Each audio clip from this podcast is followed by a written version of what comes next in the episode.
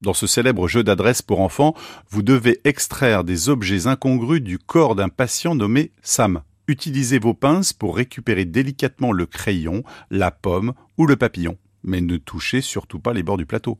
Sinon le nez de Sam s'allumera dans un buzz retentissant.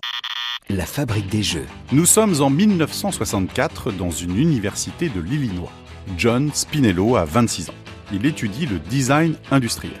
Son professeur demande à la classe d'inventer un jeu. John se souvient alors du jour où, enfant, il avait enfoncé une aiguille dans la douille d'un luminaire. Une bêtise pleine d'étincelles. L'étudiant se lance alors dans la création d'un prototype proche du jeu que nous connaissons. Encouragé par son entourage, il décide de le montrer à Marvin Glass, un éditeur de Chicago. Intéressé, Marvin propose de lui racheter sa création contre 500 dollars et une promesse d'embauche en tant que créateur de jeu à la fin de ses études. Malheureusement, les promesses n'engagent que ceux qui y croient. Le jeu est publié l'année suivante sous son nom anglais Operation. Lorsque John Spinello est diplômé, il n'obtient pas le poste convoité et ne touche pas un centime de plus pour sa création, alors qu'elle se vendra à plus de 45 millions d'exemplaires. 45 millions d'exemplaires En 2014, l'ironie du sort refait surface en même temps que le nom de John Spinello.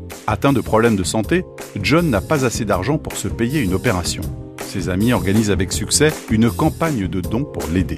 John a tout de même dû revendre son prototype originel à Hasbro, l'actuel propriétaire du jeu. Aujourd'hui, il trône d'ailleurs fièrement dans leur bureau de Rhode Island. Grâce à toute cette communication, John a reçu beaucoup de témoignages de chirurgiens qui se souviennent avoir joué à Dr Maboul en étant enfant. L'un d'eux, le docteur Andrew Goldstone, a inventé en 1991 un système qui permet d'éviter de blesser les cordes vocales des patients lors des opérations de la thyroïde. Si la sonde du chirurgien s'approche trop près des muscles, le moniteur de la salle d'opération se met à vibrer. L'appareil a permis de prévenir la paralysie des cordes vocales de centaines de milliers de patients à travers le monde. La fabrique des jeux. L'anecdote. Vous ne l'aviez peut-être pas remarqué, les objets que vous récupérez à l'intérieur de Sam sont en fait liés à des expressions anglaises. Certaines fonctionnent en français. La pomme d'Adam est située dans la gorge. Le crayon placé dans le bras symbolise la crampe de l'écrivain. Et le papillon dans l'estomac se traduit chez nous par avoir des papillons dans le ventre.